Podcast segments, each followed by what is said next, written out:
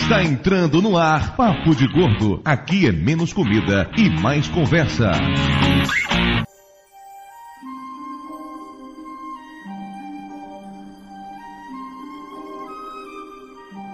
Era uma vez uma linda princesa. Mas havia um terrível feitiço sobre ela que só poderia ser quebrado pelo primeiro beijo do amor. Ela foi trancafiada num castelo, guardada por um terrível dragão que cuspia fogo. Muitos bravos cavaleiros tentaram libertá-la dessa horrível prisão, mas ninguém conseguiu. Ela esperou sob a guarda do dragão, no quarto mais alto da torre mais alta, por seu verdadeiro amor e pelo primeiro beijo de seu verdadeiro amor. Como se isso fosse acontecer. Que monte de.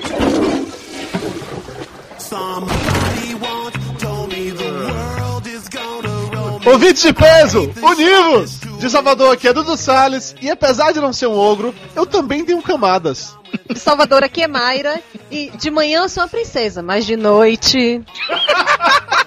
É uma princesa de manhã! Quando acorda, com aquele cabelo assim, Rei Leão. Ok, ok, ok. Ainda são resquícios da noite. Gente, menos detalhes, por favor, que isso aqui é um programa família, tá? De novo, gosto aqui é Lúcio e. Eu tô falando que é o personagem dele. Eu tô falando. São Paulo é Flávio e eu queria estar tão, tão distante. Eu tô tão distante, Flávio. Afinal de contas, aqui é Fábio Barreto, direto de Los Angeles. E como o Dudu e o Lúcio roubaram as minhas duas ideias, eu vou fechar com o seguinte pensamento: Burro e o dragão, como saíram aqueles filhos? Boa pergunta, Fábio. Pô, então os vamos repensar a os pergunta. filhos saíram queimando, né? Um burrinho e um dragão gigante. Como é que o burro conseguiu? Um banquinho. Se- será que o burro era meio que o Gary Coleman, assim, né? Que ele conseguiu casar com uma loira? Ou burro era jumento. Pô. Talvez vocês não tenham percebido, mas hoje nós falaremos sobre Shrek.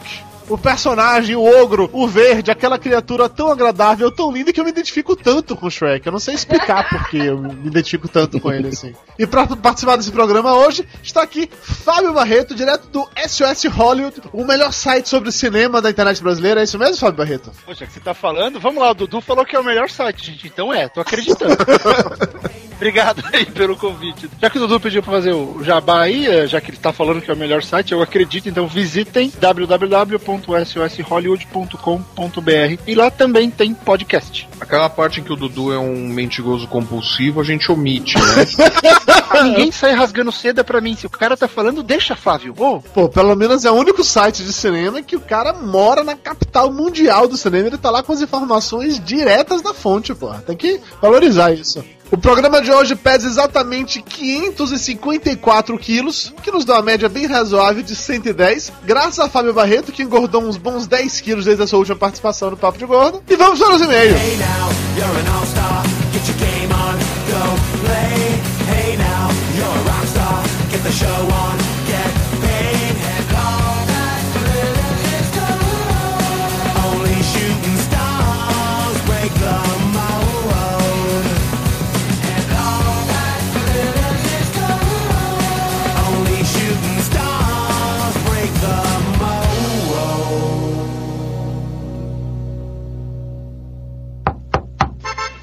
Seu Dudu, chegou a carta.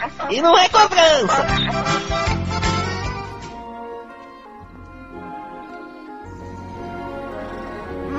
Muito bem, Dona Mara. Estamos aqui de volta para mais uma emocionante leitura de e-mails do Papo de Gordo. E mais uma vez, Dudu está atrasado com a edição. E dessa vez a culpa é minha, porque arrastei o gordo para Aracaju para me ajudar a resolver uns probleminhas aí. Pelo menos você assume a culpa, melhor, tá? Então vocês estão escutando esse podcast agora, nesse momento, e acabaram de baixar, saibam que ele não saiu às nove da noite hoje por culpa de Dona Mara Moraes, tá? Eu fui arrastado para Aracaju. Mas foi tá legal, foi divertido e tal, a gente passeou, andamos de balsa, uma coisa assim super, super romântica, balsa abandonada, uma coisa meio assustadora, eu diria até. É, acho que a maneira foi legal. É sempre bom ir a Aracaju comer lambreta. Isso sem contar aquela super lasanha que a gente almoçou, né? Gordo é foda, né? Até quando viaja só fala de comida, Ave Maria. Mas enfim, vamos parar com enrolação, vamos lá pros recados, que o programa tá grande pra cacete hoje. Lembrando a todos vocês que acabou a Copa do Mundo. Infelizmente, a Copa do Mundo chegou ao fim. Foi tão legal, foi tão divertido, foi tão bom acompanhar essa Copa desse jeito, fazer um programa por rodada. Foram oito programas no total, contando o episódio zero até o episódio 7, a grande final. Dona Mara Moraes só participou de dois, porque ela odeia futebol e odeia a Copa do Mundo. Na verdade, eu não odeio, eu só não consigo me contagiar com essa histeria coletiva que se transforma Copa do Mundo e Olimpíadas. Boring. Depois, quando eu chamo ela de chata, vocês não sabem por quê, tá vendo? Mas enfim, o fato é que agora voltamos à nossa programação normal. A partir de agora, Papo de Gordo só dias 15 e dia 30 de cada mês. E antes vocês comecem a reclamar, ah, eu queria programa semanal, queria programa semanal. Nos últimos dois meses, nós fizemos 14 episódios do Papo de Gordo, tá? Tem pelo menos três meses de crédito pra vocês não ficarem cobrando a gente por episódios semanais, tá certo? E falando um pouco desse programa, a gente se empolgou tanto com essa história de Shrek que resolvemos fazer uma comparação entre os personagens de tão tão distante com a equipe de peso aqui do Papo de Gordo. Vocês conferem aí no post o que que deu essa maluquice. Isso é fruto de uma mente ociosa de Mayra Moraes, de um talento limitado no Photoshop e de muita, mas muita vontade de sacanear com o Lúcio. Já que você está escutando o podcast sobre Shrek e vendo essas imagens aí do Shrek, se quiser aproveitar para comprar também os DVDs do Shrek, a casa agradece, tá? Aí no post tem o link pros três filmes, eles estão bem baratinhos lá no Submarino. E eu recomendo, eu realmente gosto muito desses filmes, pelo menos dos dois primeiros. O terceiro eu acho um lixo, mas os dois primeiros valem muito a pena. Dona Maria Moraes, eu não sei se você está ligada nesse fato, mas desde que a gente falou no programa passado sobre Conrad, sobre o sumiço do Conrad, que a gente começou a campanha Volta Conrad a pedido dos nossos ouvintes, essa campanha cresceu, você sabia disso? É, assim como a barriga de alguns seres que povoam aqui o Papo de Gordo, essa campanha tá crescendo a olhos vistos.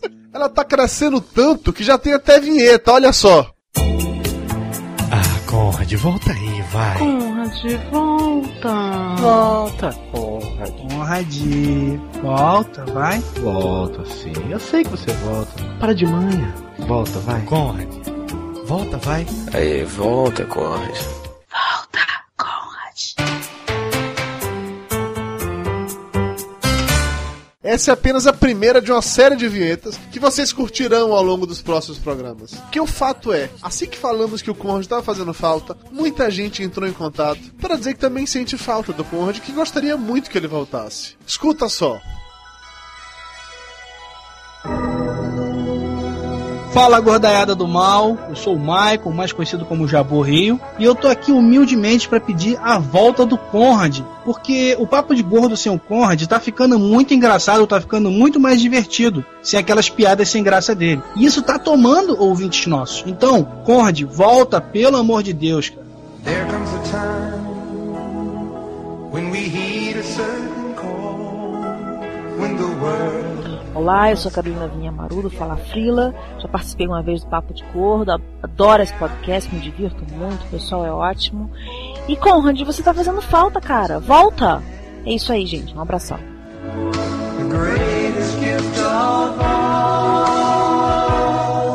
Então é isso, se você também quer que o Conrad volte pro Papo de Gordo, você também sente falta das piadas sem graça dele, você, você também quer que os grilos voltem a conviver harmoniosamente com a gente, tweetem hashtag volta Conrad, ou então mandem reply pro próprio Conrad. Aí no post tem o usuário dele do Twitter, porque convenhamos, é muito difícil soletrar o sobrenome do sujeito.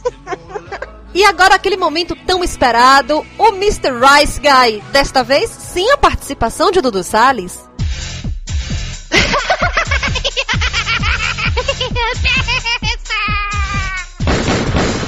No more, Mr. Rice Guy.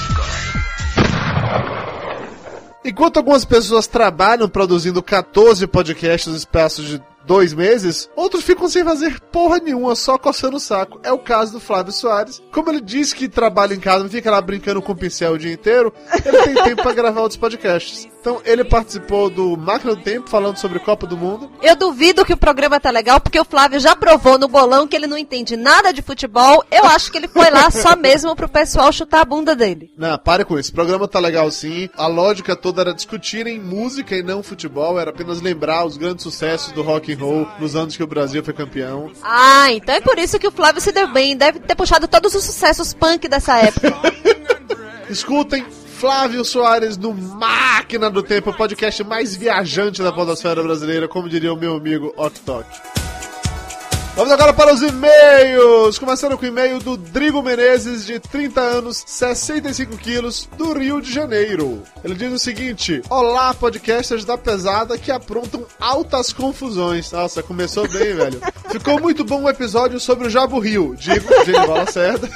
E Luiz Gonzaga. Essas duas figuras, cada um a seu modo, foram e são muito importantes para a música brasileira. Realmente, aqui no Sul, tem-se muito pouco acesso ao que acontece no Norte e Nordeste, culturalmente falando. Eu, por sorte, tive uma avó que, mesmo sendo nascida no Rio, amava o Gonzagão. Por isso cresci ouvindo suas músicas e também tive contato com nomes como Clemilda, Jackson do Pandeiro, Marenês, entre outros. Infelizmente, somos uma exceção, pois pelas bandas de cá, persiste a ideia muito forte de que a maioria dos ritmos do Nordeste são bregas, coisa de Paraíba, como dizem. Enfim, abraços para todos. E agora o e-mail de um conterrâneo, o Cão que Atenta. Ele é advogado, é de Salvador, tem 1,89, pesa 118 quilos. Ele diz o seguinte: o podcast sobre Genival Lacerda e Luiz Gonzaga estava ótimo. Ainda não consegui digerir a surpreendente revelação de que o Genival Lacerda era um maçom. Eu comecei a imaginá-lo sendo personagem do livro O Símbolo Perdido de Dan Brown. Se Genival Lacerda encontra-se hoje no ostracismo, é devido a essa praga maldita do politicamente correto que impede que clássicos como Devagarinho eu vou entrar no seu golzinho tenham o devido valor e reconhecimento. Quanto a Luiz Gonzaga, teve uma vez em que o rei do Baião, lá pelos idos de 1950, fez um show na cidade de Bambuí, Minas Gerais. Ele perguntou se havia nordestinos morando na cidade. Sabe como é, cidade pequena, todo mundo se conhece, e o pessoal falou de uma família vinda do Piauí. Gonzagão ficou super curioso e quis visitá-los. A família em questão eram os meus avós, meu pai e minha tia. Quando Luiz Gonzaga bateu na porta da casa e meu avô abriu e viu quem era, quase teve um treco. Meu pai e minha tia fizeram a festa. Eles dizem que Gonzagão era uma figuraça, a simpatia em pessoa. Um abraço a todos e parabéns pelo excelente podcast. E-mail agora do Kio Caio César, 38 anos, 103 quilos, diagramador de Salto, São Paulo, nosso amigão lá do Farrazine. Salve Dudu e Companhia Limitada. Dudu sou eu, Companhia Limitada deveria ser você, imagino eu, né? Eu acho que sim. Eu, o Flávio, o Lúcio. É uma maneira carinhosa de resumir tudo. Fiquei surpreso com a quantidade de músicas que me voltaram à memória. Hoje, curtindo o bom e velho rock and roll, nem de longe pensei em nomes como Genival Lacerda e Gonzagão. Mas não posso negar que tais nomes fizeram parte da minha infância. Por um lado, com Genival Lacerda, a parte cômica e caricata nas suas apresentações do Bolinha, Raul Gil e programas do Silvio Santos. E por outro lado, a presença imponente do Gonzagão e sua voz poderosa cantando o clima choroso do Nordeste. É engraçado que sempre associei a imagem do Gonzagão com a de um tio meu, voz forte e presença mais ainda, que impunha respeito e admiração. Parabéns pelo programa e um abraço para todos aí, inclusive pro Ricardo Ferro, que mandou muito bem. Não, Ricardo Ferro não mandou muito bem, acredite. Ele mandou muito mal, que eu cortei quase todas as bobagens que ele falou, viu? Coitado. e agora o e-mail do Samuel Varela de Crato, Ceará. Ele diz o seguinte: se Elvis é o rei do rock, Michael Jackson é o rei do pop, Roberto Carlos é o rei da geriatria e o Luiz Gonzaga é o rei do baião. Aqui na minha região quase não é falado sobre Genival Lacerda. As músicas dele são bem conhecidas aqui, mas só pelo pessoal que acompanhou a carreira dele pela TV, pois as rádios dificilmente tocam algum material. Agora, Luiz Gonzaga é outra coisa. Toda festa de São João é animada por suas músicas, toca direto nas rádios.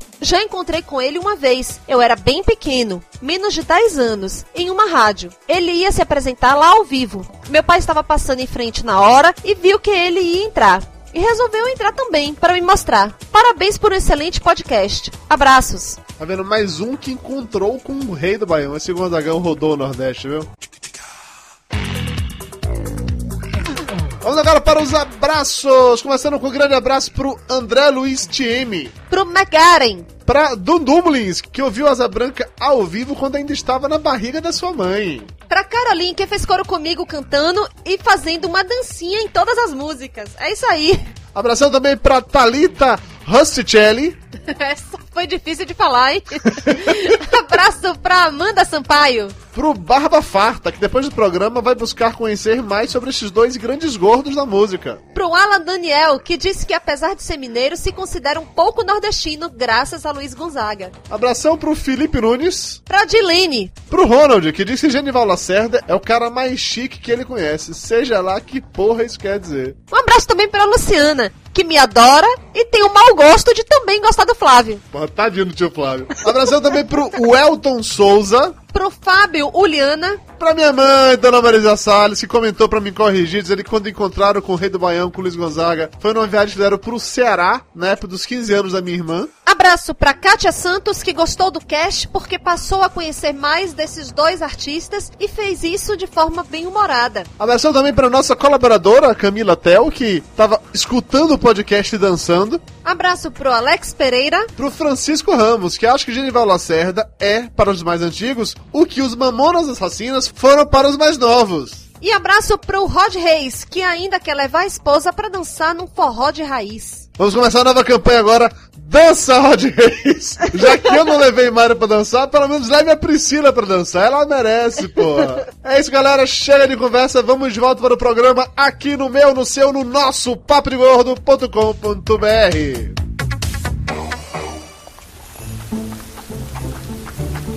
já chegou. Ainda não. Ok, a gente já chegou. Não. A gente já chegou. Não! A gente já chegou? Sim. Sério? Não! A gente já chegou? Não! A gente já chegou! Não chegou, não! A gente já chegou! Não! A gente, A gente já chegou? Isso não Isso tem não graça. tem graça. Quanta imaturidade. Quanta imaturidade.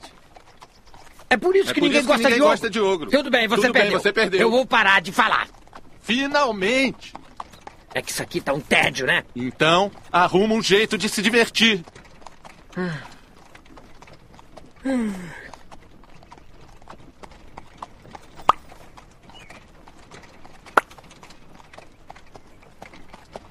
Ah! Por cinco minutos! Você podia não ser você só por cinco minutos! Ah! A gente já chegou! Já! Ah, finalmente!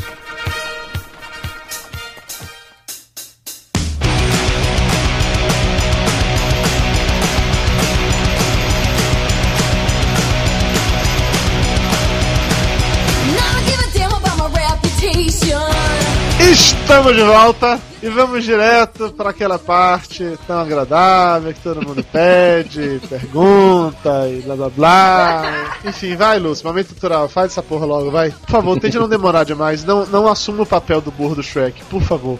Já chegamos. Já chegamos. Já chegou. A gente já chegou. A gente já chegou. O momento cultural é a própria definição da cebola no Shrek, né? Ele tem camadas não, ele te faz chorar. Ô, piadinha fácil, meu Deus do céu. Nossa, mas é melhor que o momento cultural. Não, esse momento cultural vai trazer cultura das pessoas. Uhum. É, você promete isso desde o primeiro papo de gordo. o filme Shrek foi inspirado em um livro escrito em 1990 por William Stig, ou Steig, ou Steig, não sei. O livro, cujo nome era Shrek, exclamação, era um livro infantil no estilo de parágrafos curtos, alguns versinhos de ilustrações toscas. O visual do ogro lembra um pouco o dos filmes, verde, gordo e com orelhas parecendo mini vuvuzelas. Ô, merda, virou referência agora. Mas o ogro do livro é mais feio ainda que o do filme, que- já que tinha uma cabeça pontuda, espinhas no rosto, dentes pontudos e um pouquinho de cabelo nas orelhas. Já terminou? O livro conta a história de um ogro tão feio que conseguia ser mais horroroso que a mãe feíssima e o pai feíssimo, segundo as palavras do livro. E Uma agora? das, pa- uma das passagens diz que se uma cobra bancasse a boba e o mordesse, ela entrava imediatamente em convulsão e morria. Agora terminou. A história é simples. Shrek vai passeando pelo mundo até encontrar sua amada, uma princesa ogra sem nome, feia pra cacete. O final feliz tá os dois se mordendo e se beliscando. Agora terminou. Há várias diferenças para o filme. No livro, agora? A, a princesa é ogra desde sempre, o burro aparece rápido e não acompanha Shrek, e não há personagens de contos de fadas ou vilões. E também não tem referência à cultura pop. E agora? Dá pra ler o início do livro em inglês na Amazon. A edição brasileira, que foi lançada pela Companhia das Letras, está esgotada no Submarino, mas os filmes não estão esgotados no Submarino. Podem comprar, o link tá no post. E agora? Acabou? Agora terminou? Acabou. Aê! Viva! Acabou o Lúcio! Uhul! Que é um elogio. Melhor pra fora do que pra dentro, eu sempre digo.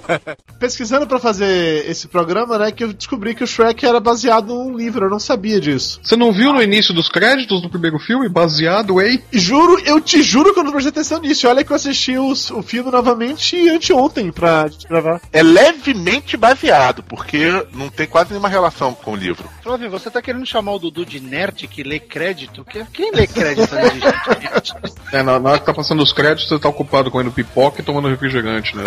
Pipoca já acabou, meu, nos créditos. tá virando, né, o que sobrou do, do milho no saquinho, né? Já tá bom, né?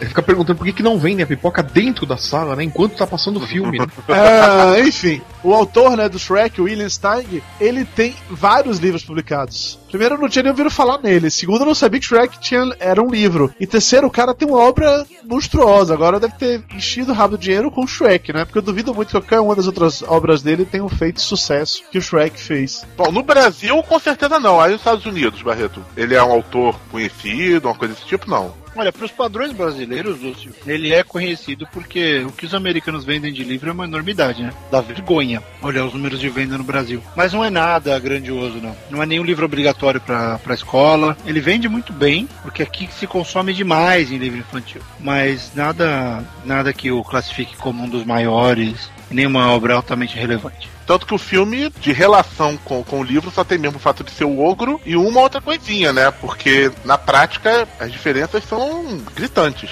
Não, mas, Lúcio, isso principalmente porque o livro não tem muito o que acontecer, né? Quer um outro exemplo de livro que fez isso? O Onde Vivem os Monstros. A história é tão simples também, é- ela é tão curta, que eles tiveram que ampliar um bocado pra poder fazer Ah, claro, o o Shrek Expresso- não renderia, né? É, o Expresso Polar também tem bastante diferença, mas no caso do Shrek, eles alteraram também a essência do livro, aproveitaram aquela ideia básica e criaram uma coisa nova, né? É, pratic- Ah, é quase que um roteiro original, quase. Sim, eu, eu, eu até consideraria, porque você tira os dois personagens não tem mais nada, né? Não tem a magia. Como você bem falou, não tem magia da, da Fiona se trocar sem ser humano ou ser ogro, então não, não, não tem nada de, de mágico neles, são só ogros fazendo ogrices.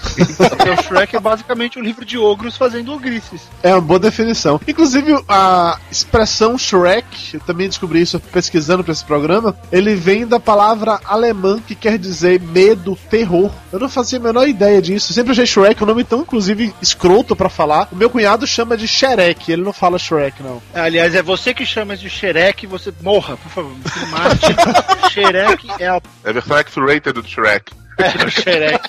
Dudu, já que você falou da- do alemão, né, da, da origem alemã do nome Shrek, você já ouviu falar em Max Shrek? Não. Max Shrek é o nome do sujeito que fez o Nosferatu. Olha só, isso eu não sabia. A grafia ela é um pouco diferente, ela tem um C, então é S-H-R-E-C-K. Então também tem essa relação com o Max Shrek, que foi o, o ator que fez o Nosferatu, original primeiro. Que era, inclusive, feio pra cacete, que a gente parando pra, pra reparar, existe até umas similaridades entre a feição de- dele e do Shrek que foi pros cinemas. Não, não tem não. Ah, tem sim. Essa cabeça arredondada, careca, a orelha do Shrek parece uma vuvuzela, do outro tinha orelha com tudo, dá pra fazer similaridades. até Ah, a nossa senhora, é a mesma coisa. Nossa, peraí, é igualzinho, É né, igualzinho, Dudu? igualzinho, vuvuzela. Tecnologia da época, pô. O que, que tinha de suco de uva que você tá tomando aí, hein? Puta que pariu. O, o cara tenta forçar uma semelhança onde não tem, né, meu? Caceta, Dudu. Não, mas veja bem, olhando o Shrek é uma grande semelhança com a Chapeuzinho Vermelho do primeiro filme. Não, não tem. Dudu. Não, mas com o Hulk tem. A descrição do Shrek, 2 metros de altura, verde, aparentemente feio e assustador. É o Hulk, porra. Principalmente o Deng Li, né? A cor é igual.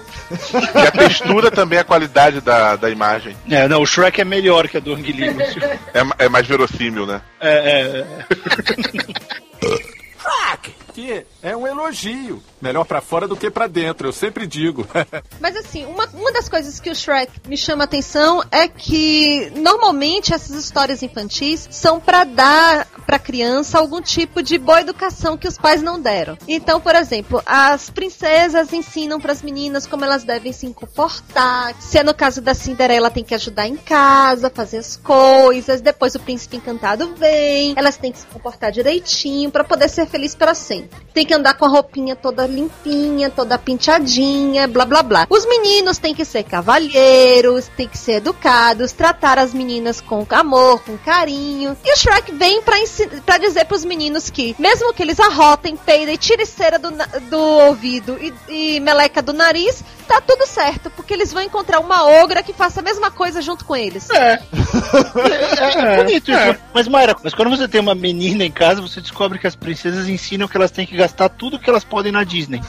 Elas não ensinam nada disso. Que a única coisa que a Ariel sabe é eu quero a roupa, eu quero a fantasia, eu quero a coroa, eu quero a varinha. Foi dar nome de pequena sereia pra ela, quis o quê?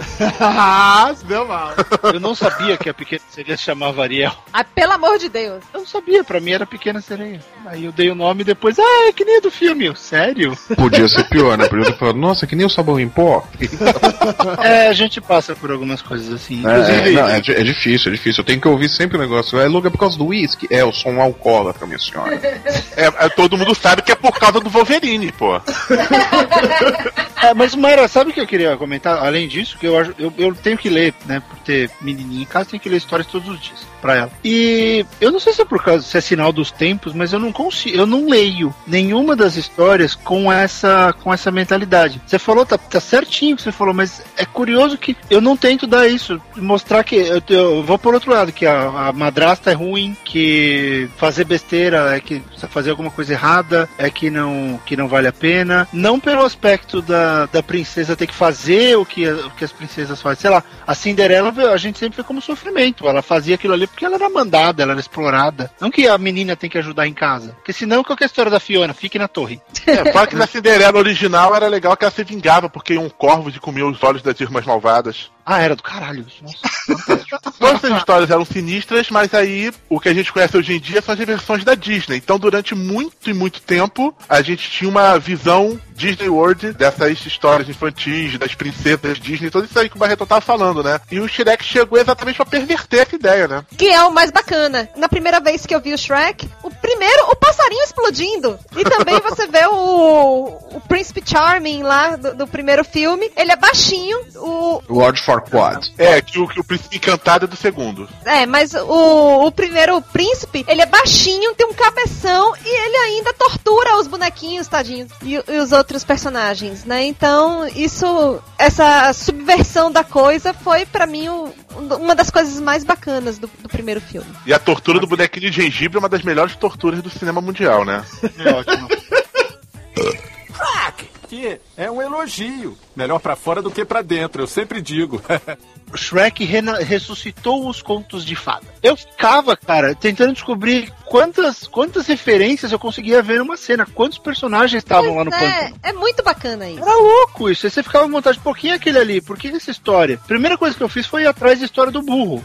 Pô, o burro fala, né? De onde- como eu nunca sabia dele, nunca soube desse cara. E sem contar que ele, ele não só sacaneia com todas as histórias dos contos de fadas, como também ele sacaneia com bons, bons filmes que estavam na época passando, né? Tipo Matrix. Tem a cena Ah, da o- Fiona. Homem-Aranha também. Tem referência a Tudo por uma Esmeralda, a Indiana É, mas Jones. aí vem um, um lado negativo, né? Que as pessoas veem uma ideia boa e repetem a exaustão. Aí virou mania, tudo quanto era animação, fazer milhares de referências à cultura pop. É que às vezes força uma barra absurda. É até engraçadinho, mas na segunda vez que você vê enche o saco. Já no Shrek, tudo que você vê uma segunda vez, não fica chato. Lúcio, quantos você tem? 31. Quer dizer, 32 quando esse programa for ao ar. Já parabéns antecipadamente. Foi ontem. Ah, Mas foi né? ontem. Então, então parabéns atrasadamente. Por que cultura pop? Não era cultura pop quando a gente cresceu. Essa bosta que agora chamam de cultura pop é a nossa cultura. Resolveram dar um nome bonitinho e eu nu- nunca entendi por quê, cara. Vocês lembram aquele programa que tinha, acho que é na cultura? Era,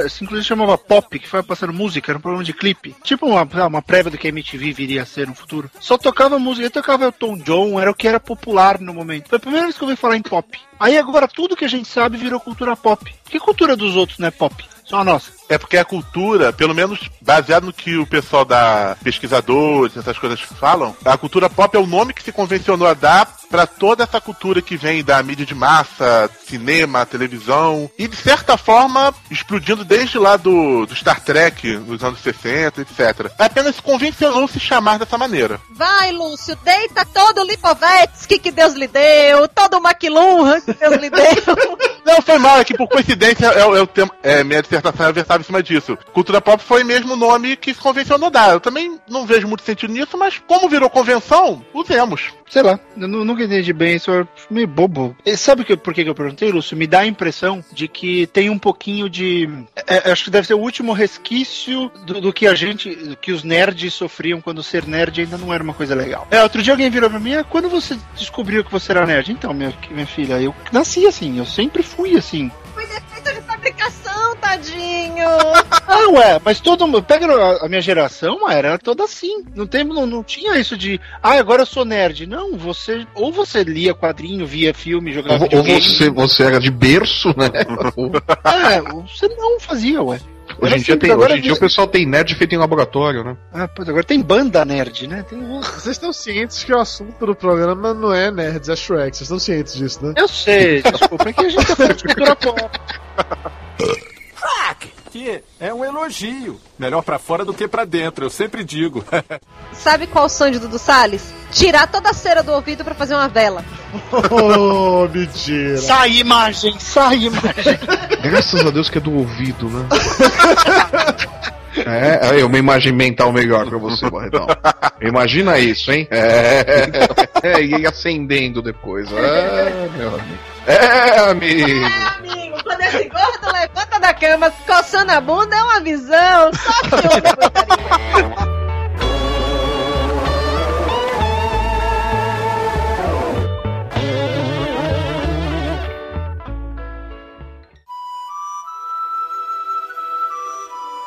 Deixa eu levantar, deixa eu lançar uma pergunta pra vocês. Qual foi a. Tá, então você não, Flávio. Qual a maior influência que Shrek causou na opinião de vocês? Bom, na minha visão foi mais ou menos o que eu acabei de comentar. Essa tendência a fazer animações um pouco mais voltadas para o público adulto. A Pixar vinha trazendo já uma determinada ideia de DreamWorks quis trabalhar no outro sentido. É, porque rapidinho, é, é importante frisar que antes do Shrek sair já tinha rolado Toy Story 1, Vida de Inseto, Formiguinhas. Eu acho até que Toy Story 2 também, ou eu estou maluco com datas. Lembrando que Formiguinhas foi, uma, foi também uma tentativa para é fazer da- um desenho mais adulto, porque Isso. Formiguinhas não é da Pixar. Formiguinhas, Formiguinhas é bem adulto, né? é Formiguinhas bem é da adulto. DreamWorks e, é, e tem dedo do Woody Allen, Exato. roteiro. Formiguinhas foi, a primeira, foi feito pelo mesmo estúdio do Shrek, foi lançado antes do Shrek. O Shrek usou boa parte da tecnologia feita para Formiguinhas para criar o, o filme depois. Exato. A, dif- a grande diferença aí, eu acho que foi atacada de mestre, é que enquanto Formiguinhas focou 100% no adulto, o Shrek buscou uma mescla nesses dois aspectos. Várias coisas interessantes para adulto, mas também um apelo infantil. É, a DreamWorks resolveu ser Pixar na hora de fazer o Shrek. Na verdade, a Pixar, todo mundo. a Pixar ainda não era Pixar, né? Também, né? A Pixar fazia os filmes de sucesso tudo, mas a Pixar não dava essa leitura de dois níveis nos filmes, né? Adulto e infantil, né? Eles estavam começando a engatinhar nisso. Eu acho que Shrek veio antes, mas a Pixar era mais, vamos dizer, a Pixar trazia mais sucesso do que o Shrek. Né? Porque Toy Story não é um desenho pra, voltado muito pro público adulto, Vida de Insetos também não, Toy Story 2 também não. Mas aí você Os pega- Toy Story são pros dois, né, Flávio? não, É, são, mas- são, são pros dois, mas eles são mais infantis. Se você comparar com Shrek. Agora, se eu você pegar a produção da Eu Pixar também não acho, não. pós-Shrek, você vê que ela é mais. Ela tem uma leitura adulta bem diferente do que Toy Story e, e Vida de Inseto. Mas eu acho que a diferença é que a Pixar faz um. Assim, mal comparando, apenas como para traçar um parâmetro. Um filme para crianças com, com pitadas de coisas que os adultos vão gostar, enquanto o Shrek foi exatamente o oposto. Um filme para adultos, Exato. buscando algumas coisas que as crianças iam gostar. Então, há uma diferença grande. Tanto que as principais piadas do Shrek, que naquela época era de certa forma, novidade, eram todas as referências é, sacaneando com os filmes clássicos da Disney. Sim. Sim, sim. o fato de não ter música no Shrek, todas as vezes que tem, a música é sacaneada. Quando vem começar um número musical, eles dão um jeito de cagar o número musical, quer dizer. A, Di- é a um- Disney só foi repetir essa mesma filosofia anos depois naquele filme Encantada. Sim. É, a Disney adotou a política Globo, né? Vamos tirar sarro de nós mesmos que já estão fazendo isso. Inclusive, a primeira música que acho que tem no, no primeiro Shrek é sacaneando com o Small World lá do, da Disney. É, era a musiquinha quando eles entram em do Loki, a maquininha. Lave bem o seu pé.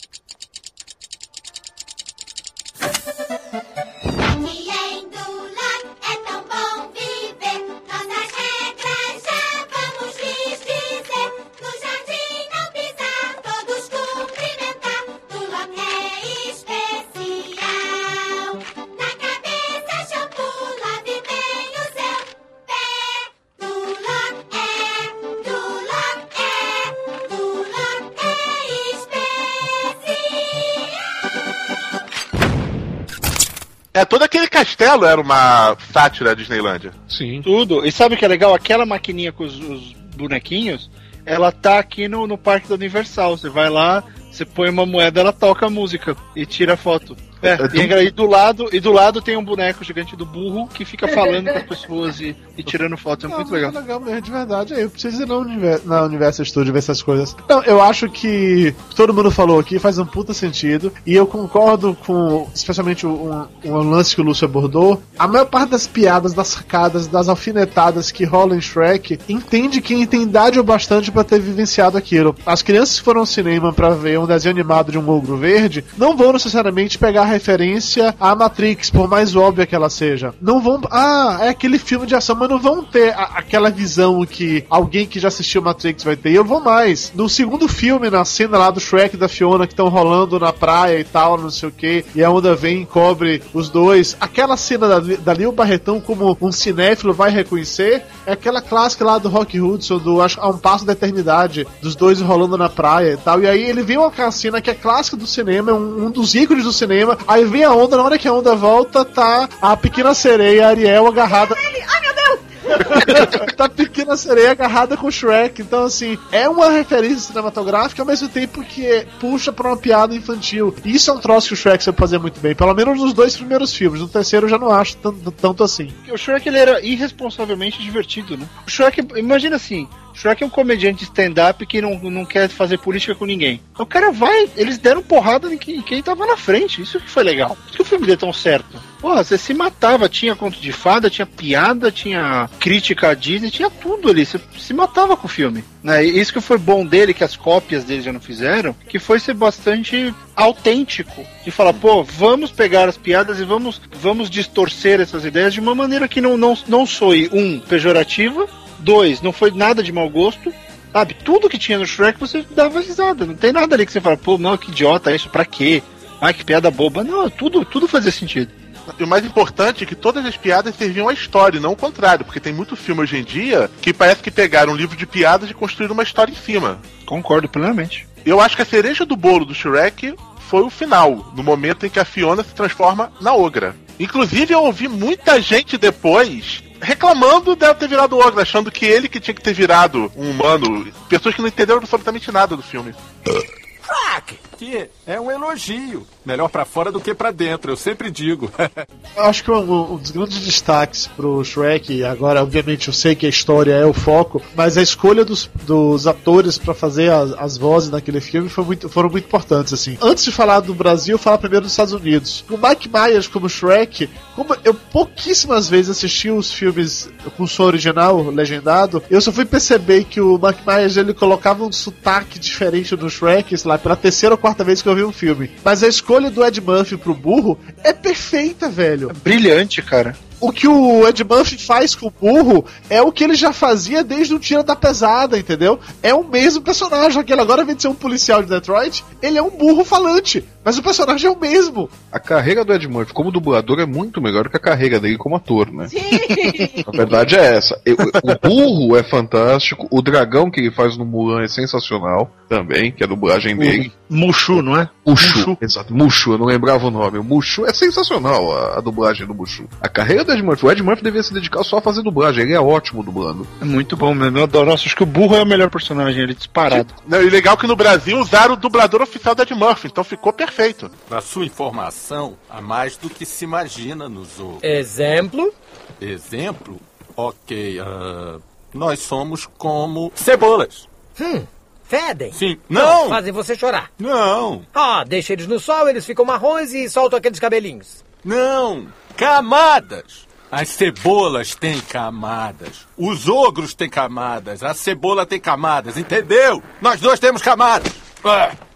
Ah, vocês dois têm camadas. Ah. Sabe, nem todo mundo gosta de cebola. Bolo! Todo mundo adora bolo e tem camadas. Eu não ligo pro que todo mundo gosta. Ogros não são como bolos. Sabe do que todo mundo gosta? Pavê. Já conheceu alguém que você falasse, ei, vamos comer pavê? E ele dissesse, céus, não gosto de pavê. Pavê é delicioso. Não! Sua besta ambulante de irritação constante. Os ogros não são como a cebola. Fim da história. Bye bye. Tchauzinho. O pavê deve ser a coisa mais deliciosa de todo mundo. Eu Sabe, adoro pavê. Eu acho que eu prefiro você, tem um lenço de cantando. papel aí? Sabe, tá a maior sujeira aqui. Só de falar em pavê, eu me papei todo. Ô, tio Lúcio, você que é uma pessoa inteligente e tudo mais, me explica uma coisa. É, Flávio, porque eu e você não somos, tá? Não, nós somos dois ignorantes. somos burros. No Shrek 1, por que, que o Robin Hood é francês? Porque eles só encontraram o Vincent Cassel pra fazer a dublagem. O Vincent Cassel é francês, e ia ter sotaque, eles falaram, ah, Robin Hood é francês, fudeu. A gente tava assistindo. A gente tava assistindo o Shrek pra poder gravar esse, esse episódio, né? E aí chegamos nesse ponto que assim, o Robin Hood aparece e, de novo, eu tinha visto esse filme várias vezes dublado, ve- ve- legendado, agora recentemente. Eu pensei, porra, são franceses, mas peraí, o Robin Hood, ele é inglês. Toda a história do Robin Hood, ele é inglês. Nacionalista. What the fuck, entendeu? Como diabos o cara virou francês agora? Qual foi o conceito pra isso acontecer? Eu tenho uma Aqui é- teoria. Não, Mas é- fala, Lu. Ela, a pergunta foi pro Lúcio, não foi pra mim. Responde, Lúcio. Que o tio Lúcio vai poder olhar na Wikipédia. É, Eu acho que é porque ficaria mais engraçado. Que ficou muito engraçado ele como francês com trejeitos de francês. A, a teoria do Lúcio foi uma merda. Barretão com essa teoria. É a mesma do Lúcio. Agora eu quero você falar que a teoria do Barretão é uma merda na cara dele. Vai, fala agora. A, a teoria é a seguinte: eu assisti o, o Robin Hood do Aaron Flynn recentemente. Eu não tinha pensado eh, nisso até, até assistir agora. Aquele Robin Hood dele é tão alegrinho e tão, vamos, vamos botar aspas, gente, eu não sou preconceituoso, tá? Mas ele é tão viadinho. e Tinha que e ser foi uma francês. sacanagem, cara. Tinha que ser francês, porra, o cara, viadinho, vestido de verde. Não, então vamos fazer nosso número musical. Ah, francês ali, cara. Inglês não ia caber. Tinha que ser meio afeminado. Do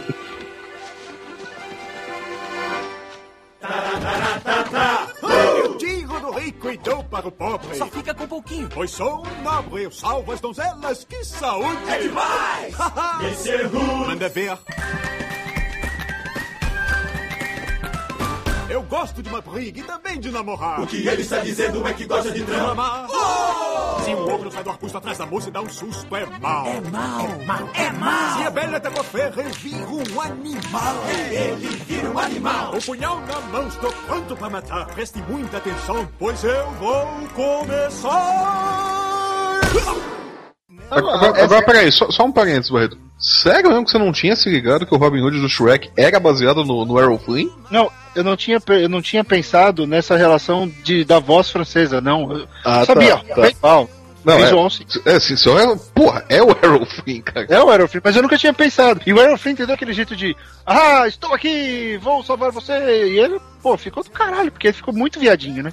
Ele toma porrada da menina. Já viu o Robin Hood que se preza é uma apanha de mulher, né? Eu, eu chamei essa atenção pra questão das vozes, porque, na real, na real, por mais que o Mike Myers tenha feito um papel brilhante, ele seja reverenciado lá pros Estados Unidos ou não, não sei. Talvez porque, como aqui no Brasil, começou com o Bussunda fazendo a voz do Shrek, e eu acho tão mais legal o Shrek com a voz do Bussunda do que com a voz do Mike Myers, que quando eu penso em Shrek, a única voz que eu acho essencial é a do burro, é a do Ed Murphy. Aqui no Brasil colocaram o dublador do Ed então pra mim continua sendo Ed Murphy. A extensão do Ed Murphy, eu não consigo ver como sendo duas pessoas diferentes, entendeu? Tá, então vamos pro momento polêmica. Gostou da voz do Bussunda porque era o Bussunda, mas do ponto de vista de atuação, o que, que você achou? No primeiro Shrek, quando o Bussunda ainda, sei lá, era a primeira vez que ele estava atuando. Eu achei carioquês demais no primeiro. Ele só falta falar que nem o Lúcio, consciência. Ai, seu. Mas isso, não, mas no- quase todo desenho dublado no Brasil é carioquês. Você pega os desenhos da Disney e você ouve o sotaque carioca no fundo. O que eu tava falando é que o Bussunda não era ator, ele foi chamado por ser o Bussunda, achando que isso ia trazer público. Sim, eu concordo com você. E aí é esse o ponto. No primeiro filme, Shrek, eu fui assistir no cinema dublado, porque eu queria ver realmente a versão do Bussunda. Era legal por ser o Bussunda, mas você percebia que ele não sabia atuar. A gente vendo esse filme hoje em dia, você percebe como é tudo muito mais forçado. Já no segundo, eu acho que ele melhorou um pouco. No segundo filme, pra mim, a atuação do Bussunda é mais convincente. Mas o segundo é o Bussunda? Sim, até o segundo é Bussunda. Só o terceiro que já não é mais. Pensei que no segundo já não era ele, mas enfim. O que eu não gosto no, no Shrek dublado é exatamente o Bussunda. Dos dois filmes. Bem-vindo ao clube! Ah, O segundo, eu realmente eu tava na dúvida, não tinha certeza se era o Bussunda ou não. Tá um pouquinho melhor, mas de boa, eu acho uma bosta a dublagem. Por conta do Shrek. Dublagem do Shrek eu acho ruim. Pra mim, são poucos os atores globais que eles colocam pra poder dublar filme que funcionam. Sim. Dublador é uma profissão, o cara tem técnica e ou você é puta merdamente bom, ou então vai fazer inevitavelmente cagada. Você quer ver, pra citar um exemplo de, de, de quem tem talento pra dublagem e quem não tem talento pra dublagem? Um desenho da Disney, A Nova Onda do Imperador. A versão dublada é o Celton Mello dublando o Imperador, do título, né? E aquele Humberto Martins dublando o personagem que contracena com ele. A discrepância de talento pra dublagem entre os dois é muito grande. Que o Celton Mello é bom disso. O Celton Mello se fez ator dublando. É. O Humberto Martins se fez ator trabalhando em novela da Glória Pérez. Pare com isso, Roberto Martins. Antes do Pescador Parrudo existir, ele era o ícone que tava ali. Sim, é, e também se fez em muita novela do Carlos Lombardi. E que. Dodô pagava pau pro Humberto Martins antes de pagar pau pro Pescador Parrudo. Na verdade, o Dodô tem pôster dos dois. Sem camisa. Opa, ainda bem de sunga, pelo menos, né? Mas é sério, você, você vê dublado a nova onda do Imperador, da Disney, é gritante a, a diferença que, o- que o Humberto Martins dá no- no- no- na dublagem. Ele é muito fraco, na comparação com o resto do elenco. Curiosamente, a Marieta Severo, que é atriz também, não, não tem muita experiência como dubladora, se sai relativamente bem. Ela é atriz, né, meu bem? Exa- é, é uma atriz, ela se sai relativamente bem, mas, é, mas mesmo assim a dublagem dela não é muito boa. É melhor que a do Humberto Martins. Mas você tem ali o Guilherme Briggs fazendo o Kronk e o, e o Celton Mello fazendo o, o Cusco. É um show, né, que eles dão de dublagem. É muito bom. Deixa eu só falar uma coisa que me fez ver que a dublagem do Shrek não foi tão ruim assim. Foi quando lançaram o Asterix e chamaram o pessoal do Pânico pra fazer as vozes. Ah, não, não, mas isso daí foi Eu achei aquilo ofensivo. O- Muito bom. Os caras lá até tentam imitar as vozes clássicas em português do Asterix e do Obelix, mas quando chega aquela menina com a voz da Sabrina Sato, me contorcia na cadeira de ódio. Mas isso daí deu um puta de um rolo também com o sindicato de dubladores. Tanto é que pararam com esse negócio agora. Se você vê, não estão mais chamando esse pessoal pra fazer dublagem. Porque é aquela coisa, pra você ser dublador, você tem que ser ator. Tem que ter registro como ator. tá? Isso daí é, é regra. O único que eu sei que é dublador e que não tem o registro, pelo menos não tinha o registro de dublador, é curiosamente o Briggs. Mas ele é a exceção que comprova a regra. Sim, sim. Agora esse pessoal de pânico e tudo que é apresentador de TV e não sei o que, em teoria eles não podem dublar. Curioso porque assim, os filmes da Disney normalmente não rola esse tipo de coisa, porque o pessoal da Disney ele tem um cuidado muito maior com a dublagem. Já os outros filmes genéricos não. A única exceção que a gente pode que eu posso tirar daqui seria o Shrek, sendo que o Shrek ele só tem o personagem do Bussunda. Todos os outros eram dubladores de verdade. Eu tô olhando aqui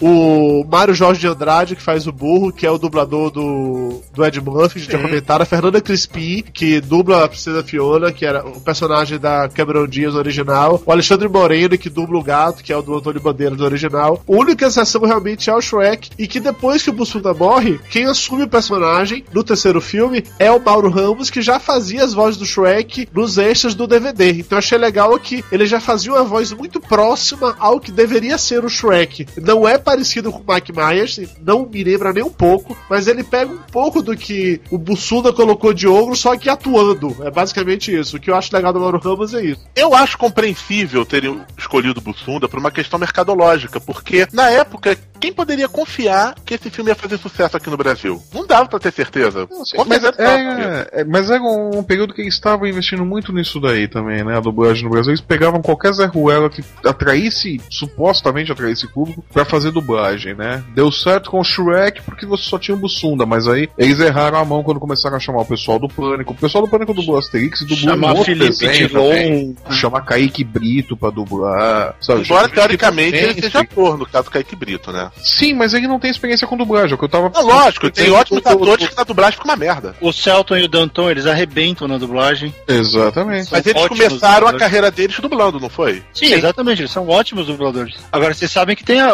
a grande polêmica no meio da dublagem, ninguém fala isso às claras, mas rolou um problemão sério de que já tá com quê de lenda urbana, mas é, é a real. O Mauro Ramos dublou o Shrek antes. Era pra ser ele, aí a Paramount falou, não, vamos chamar alguém famoso, chamaram o Bussunda. O Bussunda fez a pior coisa que existe pra um dublador. Ele pegou a voz do Mauro Ramos como guia e só redublou em cima, usando todo o trabalho que o cara tinha feito. Nenhum dublador vai te falar isso, porque, né, esse é o código deles e tal, mas rolou esse problemaço. Foi uma grande briga dentro do, do, do gênero, dentro do, do setor, porque ninguém aceitava isso. Que o cara tinha pegou o trabalho de um, de um dublador profissional e só regravado em cima dele. Teve Mas- isso mas pode no ter começo. sido uma orientação que fizeram pra ele também, né? Porque ele talvez não tivesse por dentro disso ser ético ou não ser ético também, né? Ah, não, não, não tô Ah, falando o- que o Bussunda fez errado. Só que rolou, o cara tava contratado e mudaram de ideia e aí deram, ó, tá aqui o cara fez. Ele ia escutando e ia fazendo a Ia fazer- dublagem. Talvez o que eles- eles devem ter feito no estúdio de dublagem, devem ter botado o Bussunda pra dublar. Vai ali no, no peito e na raça, né? Aí ficou uma merda, eles devem ter tocado a outra dublagem pra ele e falar: Ó, o cara fez assim, ó, tenta fazer desse jeito.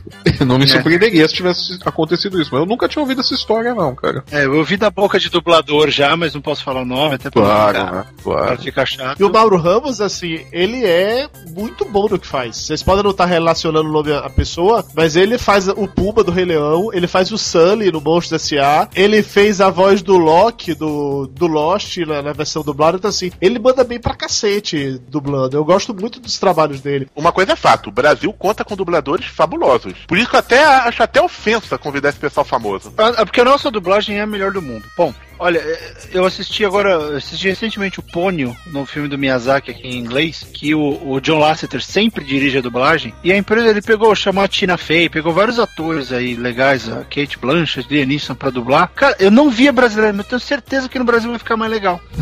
Sério, porque não sei se a gente cresceu, que a gente também cresceu essa geração Globo toda, a gente cresceu vendo filme só dublado, e sempre dá a impressão de que funciona tão bem que não tem como. Eu, particularmente, eu gosto de, de, de ver desenho, animação dublada. Eu também. Eu, eu acho que combina. Eu vejo, dos dois- eu vejo as duas versões. Eu vejo o original pra ver como, como eram as vozes depois, né? Mas eu sempre acho que a versão dublada no, no Brasil funciona melhor. O lance do, do Shrek é que, e isso é um ponto que eu acho interessante, que a partir do princípio que ele criou personagens que foram, foi buscar pessoas, sei lá, do mundo real, que não tinham nada a ver, por exemplo, o lance da irmã feia, que no original eles colocaram o Larry King pra fazer. Muito bom, Não cara. tinha nada a ver o Larry King ali, mas fica legal. No Brasil colocaram Pedro Bial, e Pedro Bial não ficou legal. Desculpa aí, Bial, beijo no coração, eu adoro Big Brother, mas você não ficou legal. Larry King ficou muito melhor do que você. Eu não sei se explicar se é porque o Larry King sabe atuar ou não. A irmã feia fala igual filtro solar.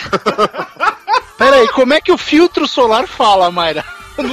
Não, a, a- a irmã feia falando, você vê o Pedro Bial recitando filtro solar. Era, era isso que o Mayra queria dizer. E, cara, é verdade. É que eu não sei o que é filtro solar, eu não assisto o Globo, lembra? Para, você, você nunca ouviu Use Filtro Solar? Não, cara, graças Uma a. das crônicas mais famosas do Pedro. Não. Eu quando eu morava no Brasil, eu já não assistia Globo, que dirá agora. Não, mas isso não tem nada a ver de, com o Globo Globo. não, meu bem. Isso aqui é corrente de internet, o mais a fina flor da corrente de internet. Tô salvo dessas coisas, ninguém me manda corrente. Vai ter um link aí no post, entendeu? Pra quem nunca ouviu, um clássico, use filtro solar. Pedro Bial lendo, você precisa escutar isso, Barretão. Todos vocês precisam escutar isso. Senhoras e senhores da turma de 2003, filtro solar. Nunca deixem de usar filtro solar. Se eu pudesse dar só uma dica sobre o futuro, seria esta: use filtro solar. Os benefícios a longo prazo do uso de filtro solar estão provados e comprovados pela ciência. Já o resto de meus conselhos não tem outra base confiável além de minha própria experiência errante. Mas agora eu vou compartilhar esses conselhos com vocês. Se eu não tivesse medo de perder minha audiência, eu colocaria isso inserido no podcast. Mas como eu tenho medo, vou deixar só o link pra cada um clicar e. Chega,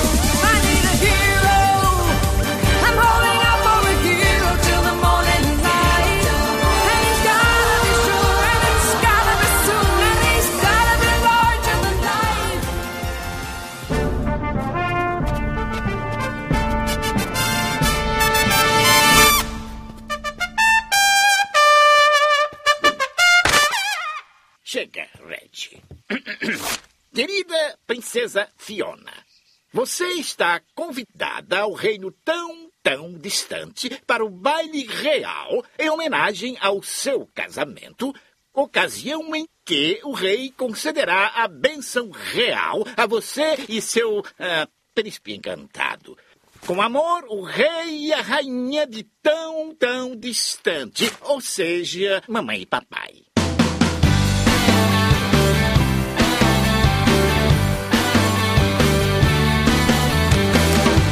Falando um pouco sobre as histórias dos filmes, né? O primeiro Shrek, todo mundo conhece a historinha, já falamos mais de uma vez dele, que acaba com ele e a princesa Fiona felizes para sempre ou não no pântano. Ogristicamente felizes, né? É.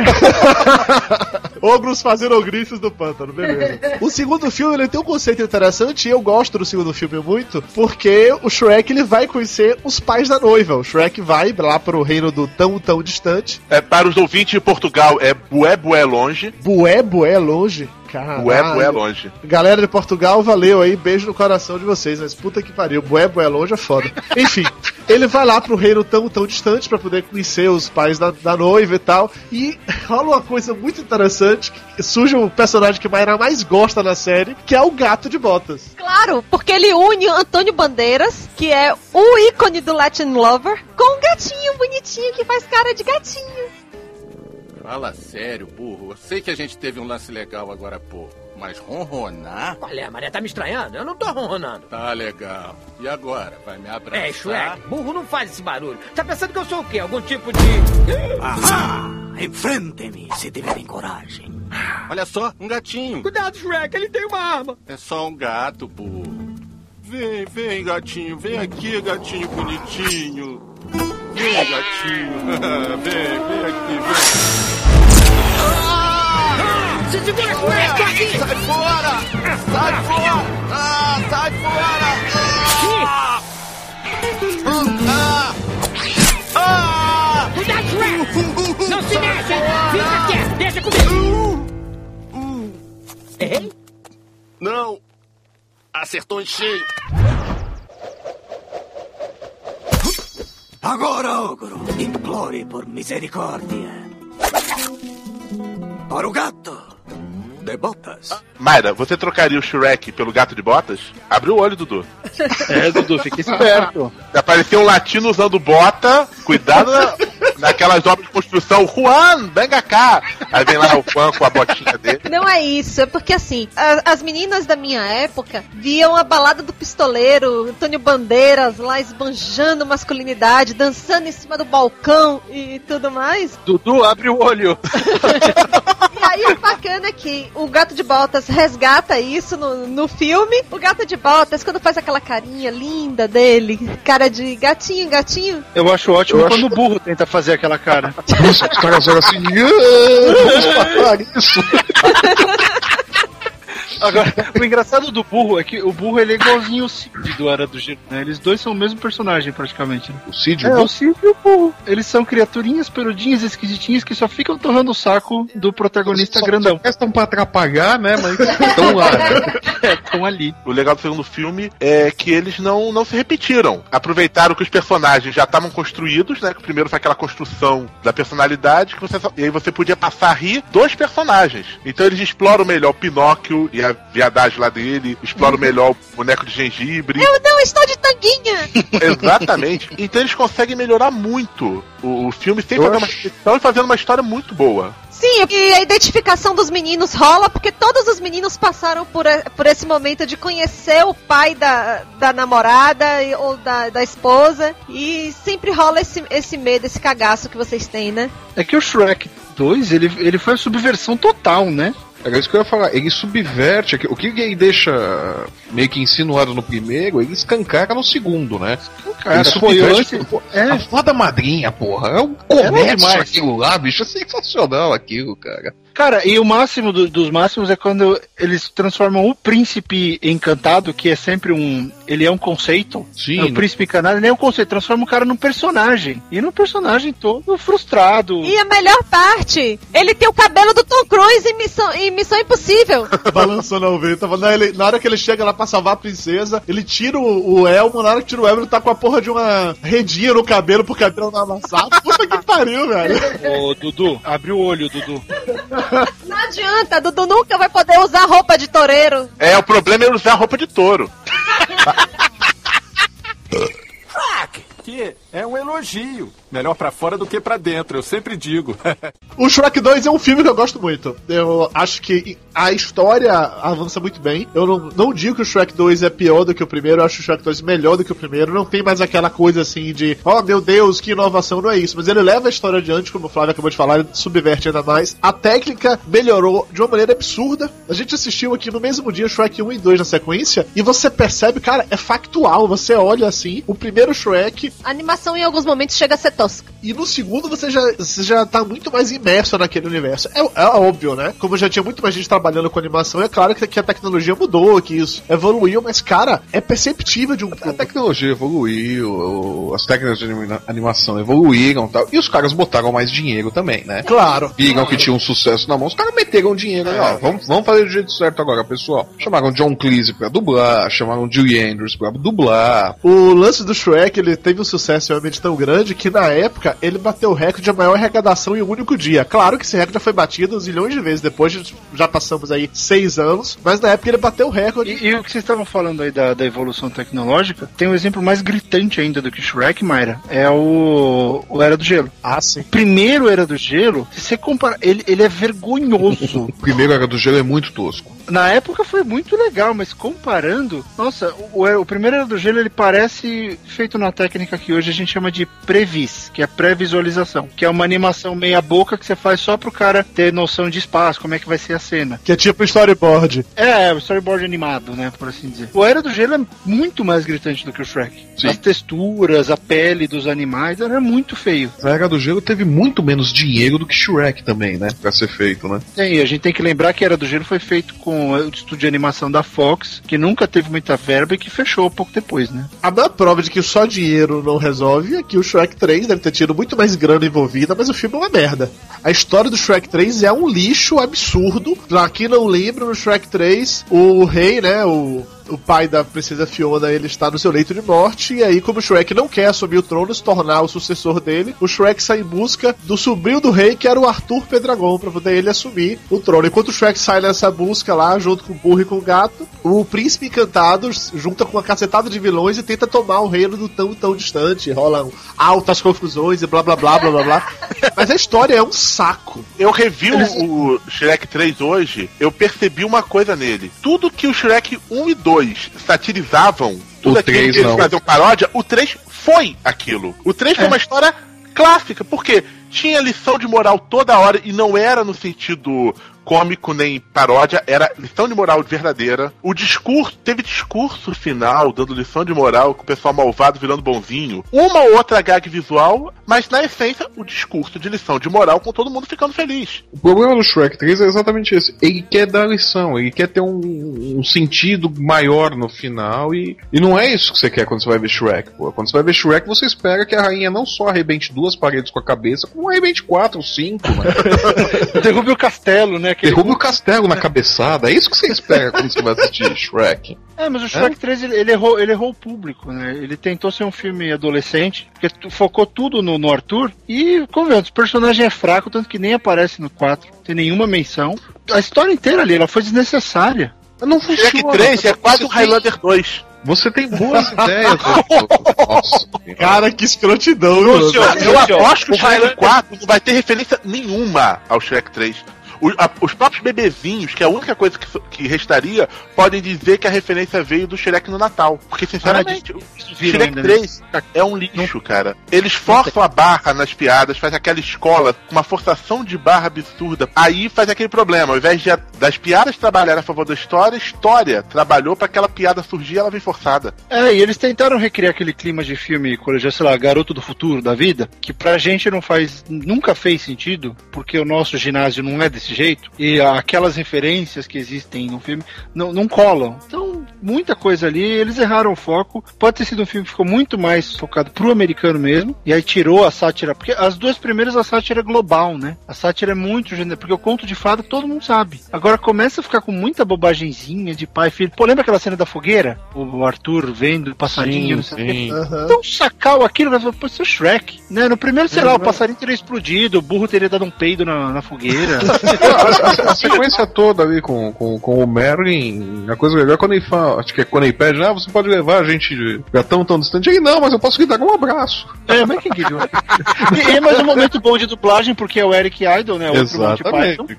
É sensacional, né? O Merlin é, é ótimo, mas, de novo, não funciona, né? O filme não funciona, não ajuda. A única coisa que eu acho legal do Shrek 3 é o lance do burro e do gato trocaram de corpo, que renderam algumas piadinhas boas, mas são Mas mesmo piadas. isso é um clichê, é um clichê. Não, eu sei, mas eles usaram. Era um clichê que eles não tinham usado ainda. E é um clichê clássico de cinema. Eu achei que funcionou. Agora só aquilo, entendeu? No filme inteiro. É a única coisa que eu salvo. Não, isso foi legal, foi aquilo e mais nada. Todo o resto eu acho um lixo absurdo esse filme. Nossa, é engraçado que nem isso eu acho que funciona. Funciona em um momento ou outro, uma- um detalhezinho ou outro, mas conjunto todo não funciona. A própria Como história é, da, como das é o lance, o lance das princesas, o negócio das princesas presas, né, que eu falei no começo, a rainha vai lá e arrebenta a parede na cabeçada e tal. Funciona ali naquele momento, mas depois não. Mas aquilo Mas- mesmo não faz sentido no, no contexto mal do Shrek, porque eram as princesas presas, elas dizem, ah, então vamos aguardar o salvamento. Aí ela, não, nós temos que lutar. Gente, aquilo não faz sentido no contexto do Shrek.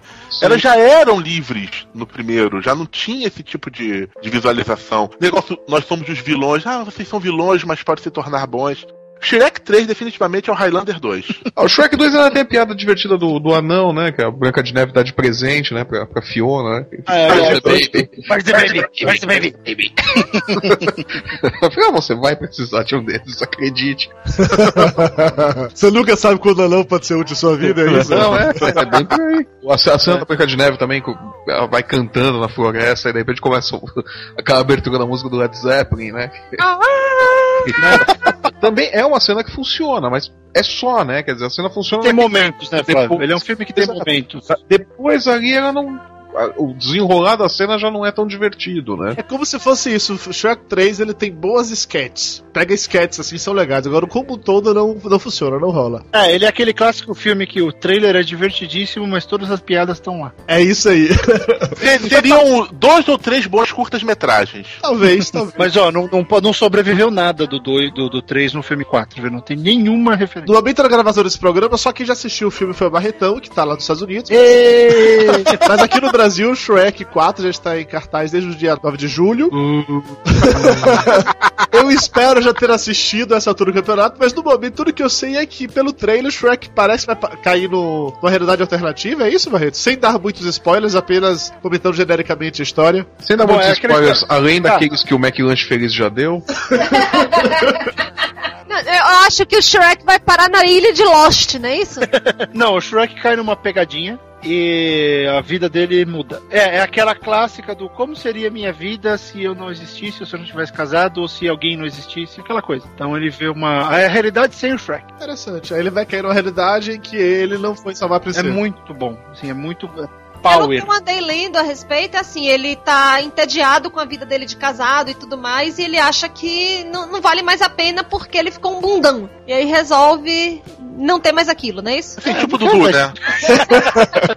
Tipo, Dudu. Não, nos trailers a gente vê, por exemplo, que o burro não reconhece o Shrek, que a Fiona é perseguida, que os ogros são perseguidos, que o gato de botas tá gordo pra caralho e a cena do gato Isso é de botas ótimo, cara. é sensacional. Feed me if you dare. É, que, que pelo que eu vi no trailer, essencialmente a história é ele mesmo querendo ver uma realidade como se ele não tivesse existido. Aí Cê- Vocês sabem eles é fazem o aquela vilão, coisa, né? pegam os personagens clássicos e mudam a personalidade deles, coisa que só faz graça porque a gente já conhece bem eles dos dois primeiros filmes, que o terceiro não Exato. existe. E é por isso que é, um, é por isso que é o quarto filme. E Acho que termina bem aí na série, porque a gente já tem toda a relação com eles. E aí existe uma. Tem dois vilões novos, que é o Rumpelstiltskin e o flautista de Hamlin. Cenas ótimas, cenas ótimas com, com os dois. Então o grande lance aí é com o Rumpelstiltskin, que tem umas ligações bacanésimas com o primeiro filme, mas a história é- tem momentos assim bastante, bastante sombrios. Sabe, a história é pesada, muito bem feita, nada gratuito. E eu achei legal como, como história de amor, cara, é muito mais legal que o primeiro. Muito mais legal que o primeiro. Ah, Em termos do que acontece com o Shrek e com a Fiona. Flávio, mais alguma coisa que ele falar, derruba. Eu, eu não tô dando spoiler. eu não- Agora, É porque o que é mais legal desse filme é, o, é é a dinâmica com os ogros. Porque aí mostra outro lado, mostram outros ogros. Tem ótimas piadas ali saindo daquela dinâmica. Isso daí é, é o final mesmo, né, Barreto? Isso. Encerram aí o Shrek. Espero que sim. que encerra bem. É, cara, porque se o 3 já teve problema e o 4 eles fizeram criar uma nova realidade, ou seja, tirar a gente daquela zona de conforto dos dois primeiros bons filmes. Vão fazer outro, vão correr mais risco. É, agora vai continuar com o filme do gato. Deve de repente ter alguma, alguma série. Seria legal ter uma série animada com burro, que nem o. No Madagascar, por exemplo, eles fizeram aquela série com os pinguins. Que é muito engraçado. legal. Os pinguins de Madagascar são ótimos. E o universo Shrek ele rendeu muita coisa. Tá comentando aqui do especial de Natal, tiveram trocentos videogames e tem o musical da Brother, quer dizer, a Brother não, não sei se passou na Brother, mas tem o Shrek The Musical, que deve ser muito surreal assistir essa porra, velho. Eu cheguei a ver fotos disso na internet e, sei lá, o cara vestido de Shrek é muito esquisito. é muito estranho e funciona. Você chegou a assistir essa peça, Barretão? Sabe se ainda tá em cartaz isso? Ele- ela não passou aqui em Los Angeles, então não consegui, não consegui ver. Mas eu já vi vídeos, já vi propagandas nela aqui, porque tem um canal aqui que ele vende, vende tudo, inclusive ingresso de teatro. Inclusive Fala, ingresso pra peças ruins, né? Peça ruim é o que não falta, né, cara? Porque cinema já faz bobagem, mas quando peça de teatro erra, aí não é ruim, né? É desprezível. É, então eles vendem tudo, inclusive ingressos pra outras cidades, outros estados. Uma vez estava vendendo e eles passam trechos, entrevistam os atores. E eu vi, parece engraçadíssimo, né? O cara, o cara de, de, de Shrek. Eu, eu gostei da dinâmica, assim. O burro é que é um barato. Tem no YouTube, procurem aí. ah, tem uma cena com o burro. Pra ver como é que eles fizeram o burro.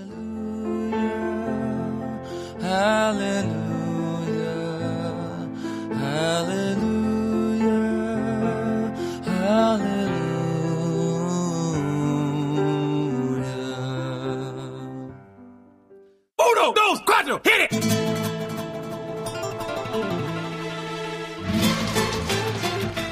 Donkey. Put some donkey, y'all.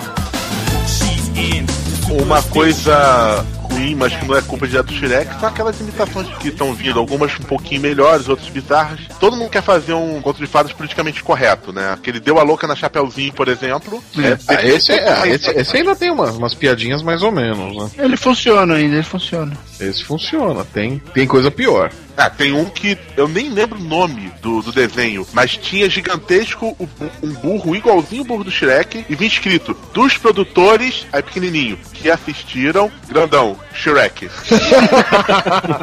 ah, é uma boa piada. É, é uma produção espanhola, se não me engano. É, não é paraguaia não, cara, porque aquele burro é a cara do Shrek.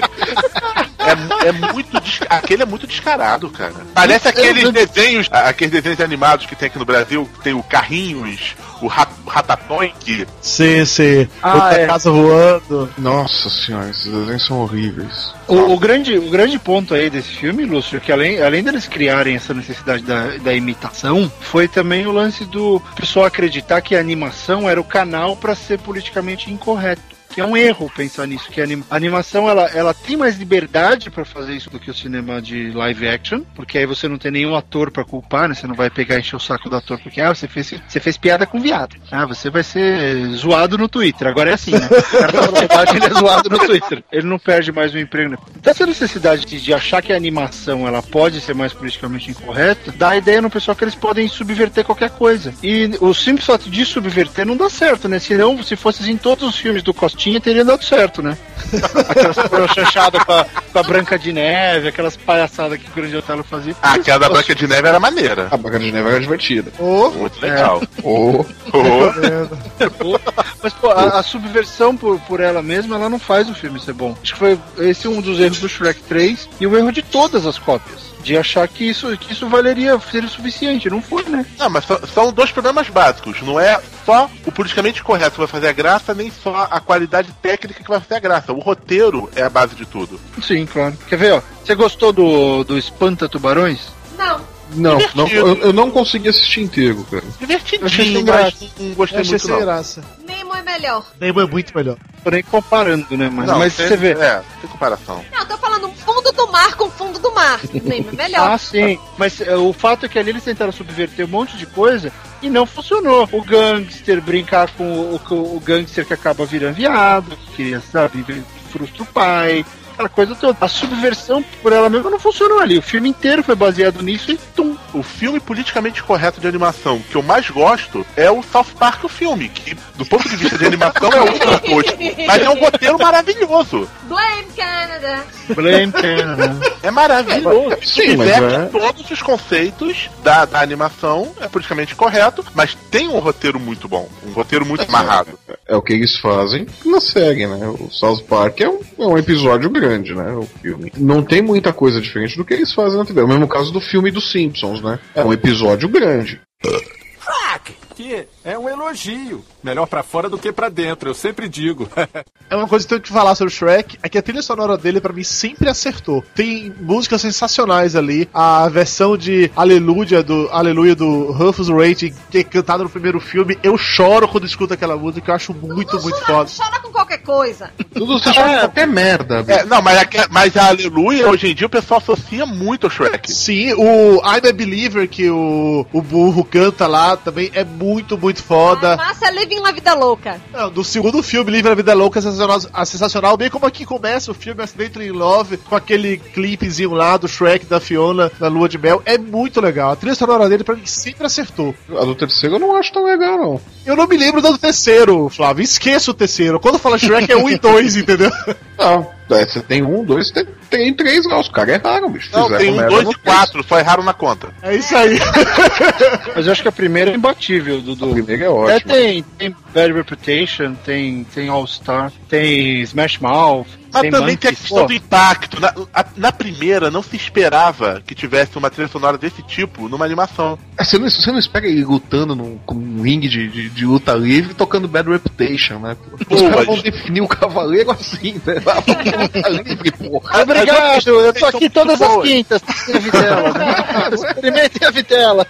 As outras trilhas são muito boas, só, só não tem impacto que a gente já espera esse tipo de coisa. Então, o- a falta da expectativa ajuda também em guardar na memória afetiva de que é bom. O que o Lúcio falou sobre não surpreender é interessante porque assim, o final do primeiro filme é muito legal aquela festa no ponto, todo mundo cantando e tal. No segundo filme, Livre e Vida Louca, é legal, não vou dizer que não é legal, mas não tem realmente mais o mesmo impacto que teve no I'm a Believer no final do primeiro filme. Porque você não espera aquilo. No segundo você já esperava algo naquele gênero, então você já estava preparado. E no terceiro, que não existe, você espera aquilo e não acontece. Espera pelo menos um clipezinho musical no final pra ficar legal, mas é no máximo o burro e o gato cantando enquanto sobe os créditos. E no, no segundo é, é aquilo lá também. A, a comparação é injusta, né? Você quer comparar I'm a Believer com Living na Vida Louca. Ah, mas no segundo tem o karaokê, gente. Sim, tem o karaokê com, com, com o American Idol, né? Com o Simon lá de juiz. isso É divertido também. Mas daí nos extras, né? No DVD, né? É, isso não tá no filme, né? Isso tá no DVD. Isso não passa nos créditos do filme, não? Não, isso é no, Não. No DVD. É, os DVDs têm materiais extras bem legais, assim. No, no primeiro e no segundo tem materiais extras interessantes. Tem joguinhos de Shrek, tem cenas assim legais. E fora que o próprio menu dos DVDs é muito divertido. No menu do segundo, inclusive, é genial, porque fica lá todo mundo, a carinha de cada um dos personagens, e aí começa o burro falando: Ah, Shrek 2? Por que não chama Shrek 2 a missão? Shrek 2. Ele começa a colocar burro em todos os nomes: Shrek 2 e o burro perdido, Shrek 2 e o retorno do burro dourado. Olha, Ele começa a ficar inventando isso e é muito engraçado. Eu lembro que quando eu aluguei o DVD do primeiro. Ele fica lá pulando, escolhe eu, escolhe eu, escolhe eu. Não, não, não. É, Não, não, do primeiro quando eu coloquei a opção de, de. Tava configurando o idioma, né? Apertei o negócio, só quebra a perna do bonequinho de eu, eu comecei a rir na frente do DVD, eu falei, não vou conseguir. Pra ver, o bonequinho de Giba ele tem um momento maluco no, no quarto, cara. Ele acho que é o mais surpreendente de todos. Cara, eu, acho sensacional o boneco de gengibre. É no, no, no segundo, né, que ele caga um. de medo, não? Ele, ele, uma ele chubinha. pega uma bolinha de açúcar. Já sou. E você viu o que é legal de Shrek? A gente comentando de Shrek é um filme que faz rir, ele não te força. Ele não força uma emoção des- desnecessária, ele não força a risada que, sei lá, só um de nós viu. Todo mundo ri das mesmas coisas. Isso que eu chamo de universalidade. É nessas horas que o cinema ele faz. Ele, ele dá certo como entretenimento, ele faz todo mundo rir. Não é aquele filme que, sei lá, eu gostei, agora eu vou começar a narrar pra você. Não, mas naquela cena, cara, é tudo lindo e não sei o que. E você tá falando, puta que bosta. podcast. Que cena Não, é. chata. Ou então é aquela história assim, mas a iluminação, a não sei o quê, porque a trilha sonora e as pausas e blá blá blá, e a É. câmera lenta. Não, cara, a gente ri da mesma coisa. Isso que eu acho fantástico nesse tipo de filme. É que o Shrek tem aquela coisa que fecha qualquer conversa nesse sentido, né? Eles têm o lobo vestido de vovozinha o tempo todo. Nos três filmes ele tá vestido de A vovozinha. piada tá pronta, né? Tá ali, Ele ó. não, lá, a troca, piada andando. né? ele não troca a merda da roupa, cara. Ele tá sempre andando com a roupa da vovó. Aqui, ó, a piada passou ali atrás, ó. Olha lá. Não, e um detalhe curioso que no, no terceiro que não existe, a Chapeuzinho Vermelho tá no meio dos vilões e até trombadinha lá numa hora do filme. Sim, mas é quando o príncipe encantado lá assume o tão tão distante que vira aquela merda lá, é Chapeuzinho Não, mas a- ela já tava no, no bar dos vilões. Eu assisti faz duas horas, ela tava no bar dos vilões. Eu não lembro dela no Cara, Brasil. eu nem lembro dela no Brasil. Nem eu. Eu lembro ela ali Lúcio, na... você tá errado. Ninguém lembra, o Lúcio tá errado. É, Lúcio, você tá errado. Comentário cortado. Você precisa parar de ver desenho bêbado, Lúcio.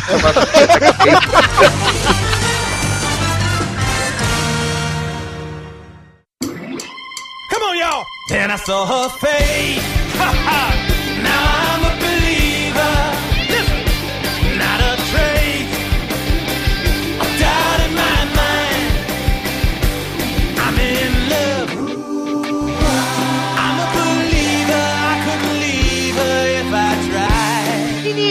agora pra encerrar, eu queria perguntar uma coisa pra vocês. Que ogrice vocês não abrem mão na vida?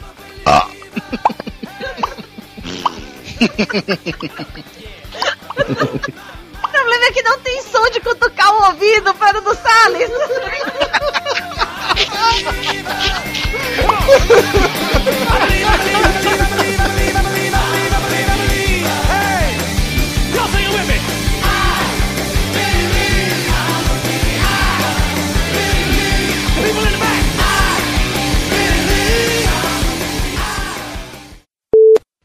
Barreto! Boa noite. Boa noite, tudo bem com o senhor? Tudo bem, senhor? Eu sou. é essa? É que ele agora tá numa fase meio vampira, entendeu? Ele inter- entrevistou um cara aí que disse que é o maior entendedor de vampiro da face da Terra, que trabalha no banco de sangue, e ele tá assim, todo gótico ultimamente. Um acaso ele tá usando bichinha emo e brilhando claro, é isso? No sol? Não, não, Mayra, Mayra eu, eu, eu odeio vampiros que brilham no sol. Isso é culpa de vampiro bêbado que vai na onda de lobisomem que fala, pô, ia ser legal morder uma fadinha, né? é a bosta de resultado que dá. Aí os caras vão lá pra terra do nunca vampirizar sininho, dá nisso. O Mário tá só porque o Barreto tá aqui que ele tá falando Twitter. Não, porque em inglês não fala Twitter, fala Twitter. Fala Twitter. Sei lá que eles falam em inglês, eu não falo com americano sobre Twitter. O pessoal do Alienígenas na América que é assim, eles falam Twitter. Eu estava no Twitter, no Twitter, no Twitter. Falar feito homem, porra. Porra de Twitter. É que, aliás, eu acabei de pensar, eu não sigo a Mayra, cara. Que absurdo, Tá Fabiano. perdendo nada. Não, isso aqui é o pior, eu não sigo, eu não tô perdendo nada. eu, eu vou inclusive dar bloco na vaga. Se esse vídeo consola o Barretão, nenhum de nós segue o Lúcio, porque o Lúcio é chato, então não se preocupe com isso não. Mentira, tio. Mentirosos. Eu te sigo e tu me segue. Eu não sigo o Lúcio porque é a segunda vez que eu tenho contato com o Lúcio. Foi a primeira vez que eu gravei e agora. Eu nunca falo com o Lúcio. Ih, Elesbão não tem amigos. É porque o Lúcio ele nunca fica online no Skype, o Flávio pelo menos fica o dia todo nessa porra, então o Flávio vira e mexe, todo mundo continua falando com ele. É, pois é. Ah, então vamos me sentir, vou me sentir especial também, porque eu também converso com o Flávio de vez em quando. ó. Não é? Eu só não falo com você, Dudu. Ô, mentiroso, tu fala comigo todo dia, seu barbudo mentiroso. Eu não, você que vem falar comigo todo dia. Eu te ignoro todo dia. é diferente. Lúcio, quando você estiver liberado, você avisa pra gente, tá? Então... Ok, do- dois minutinhos. Já achei a foto de um gordo, tô fazendo só a edição aqui rápida. Achou a foto de um gordo, é só vocês fotografar no espelho, pô. Essas horas que eu lembro que esse podcast é engraçado. E aí começamos. Acho que o Barreto ele é um homem que ele tem horário a cumprir, entendeu? Se demorar demais gravando, ele toma esporro da mulher, não pode não.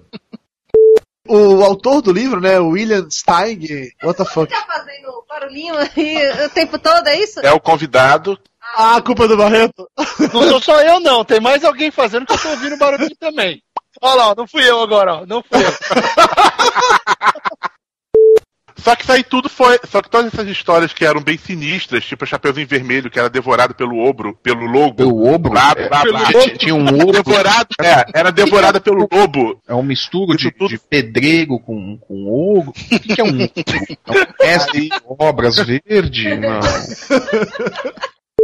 Peraí, pausa. Fala. Mas. A janta tá pronta, amor. Você que sabe. O rolo de macarrão tá a postos. Diga Eu falei que eu não vou lavar essa cueca imunda que está aqui na pia da cozinha. Puta que pariu, você quando não tá vendo o filme tá gravando podcast. Puta merda, e o lixo vai botar pra fora quando? Ah, peraí, Dudu, a Luísa tá querendo saber. Não, não vou falar, tem mais gente na linha, caramba. Não, não, não, sai, sai, sai, não, não. O Flávio e o Lúcio vão me zoar, não. Como assim? Você não me perguntou se ele podia gravar? Agora é a hora de você levantar educadamente e falar sim, benzinho, eu estou indo levar o lixo pra fora. Diga pra Lu que minha defesa, da última vez que eu pedi permissão pra você gravar, ela disse que sempre que eu quisesse tava ali. Eu não sabia que eu tinha que marcar a hora, tá? Porque eu tenho e-mails documentados, tá? Do Fábio Barreto. No papo de gordo eu tenho carta branca. Exatamente, eu pedi permissão pro Fábio Barreto gravar com a gente. O legal é que isso vai estar nos erros de gravação, né, Dudu? Claro que sim! Mais uma reputação destruída pelo papo de gordo. Papo de Gordo. Com a gente é menos comida e mais conversa.